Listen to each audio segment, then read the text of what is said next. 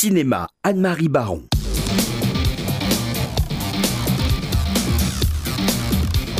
Il est 13h et nous avons pris un tout petit peu de retard. Nous retrouvons tout de suite Anne-Marie Baron et Anne-Marie Baron eh bien, va nous parler de films de femmes, évidemment. Et eh oui, c'est la journée des femmes, c'est la journée des droits des femmes et on va la fêter comme elles le méritent, car les femmes sont omniprésentes au cinéma. Savez-vous que Clara et Julia Kuperberg démontrent qu'elles ont littéralement créé Hollywood?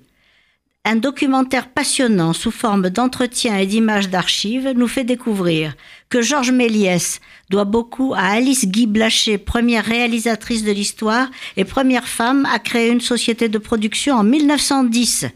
Installée ensuite aux États-Unis avec son mari, elle bâtit un modèle productif à succès et produit tous les genres de films, depuis les westerns jusqu'aux films de guerre.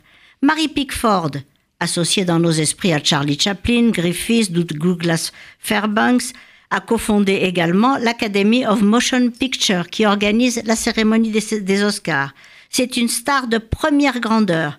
N'oublions pas que nous sommes à une époque où les postes à responsabilité sont majoritairement masculins. N'oublions pas que le cinéma est un divertissement de bas étage. Les juifs sont alors les seuls à comprendre le potentiel de cette industrie. Les frères Warner, Samuel Goldwyn, Louis B. Mayer ou Adolphe Zukor collaborent avec qui? Avec Dorothy Arzner, la réalisatrice la plus réputée de cet âge d'or. Et les femmes, qui sont censées savoir coudre? Eh bien, tout naturellement, on les fait monter de la pellicule.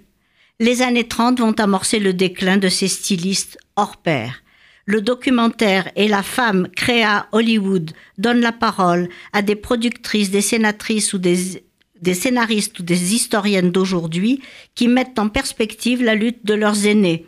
Paula Wagner, l'une des rares têtes d'affiche de la production américaine actuelle grâce à la franchise des Missions Impossibles avec Tom Cruise. Catherine Bigelow, seule et première réalisatrice oscarisée pour des mineurs. Achetez en DVD cet essai filmique des sœurs Kuperberg et la femme créa Hollywood, c'est un must absolu.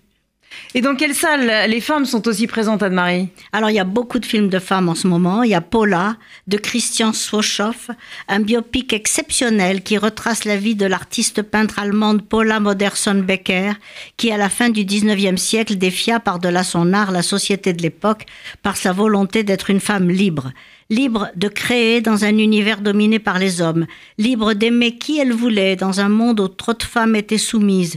Une vie cruellement brève, elle est morte à 31 ans. Mais une œuvre considérable et d'une originalité incroyable font de cette artiste l'une des plus grandes du XXe siècle. On a pu voir l'an dernier sa magnifique rétrospective au musée d'art moderne. Personal Affairs de l'israélienne Maha Haj est un film sur une famille palestinienne qui vit à Nazareth. Les parents se parlent à peine, les enfants adultes sont éparpillés entre Ramallah et la Suède, chacun vit dans sa prison intérieure et l'incommunicabilité règne même entre le fils et sa petite amie. Alors comment espérer frayer avec l'ennemi? De très beaux plans fixes, un rythme lent et méditatif, des silences plus lourds que des paroles, font de ce film un moment de grand calme et de grande sérénité. Enfin, un film résolument féministe du réalisateur américain Mike Mills, 20th Century Women, met en scène trois femmes et un adolescent dans les années 70. Dans une société californienne en pleine mutation marquée par la contestation, Dorothea Fields, Annette Benning, la cinquantaine, élève seule son fils Jamie et décide de faire appel à deux autres jeunes femmes pour que le garçon connaisse d'autres regards sur le monde. Une artiste punk à l'esprit frondeur et sa voisine Julie, aussi futée qu'insoumise.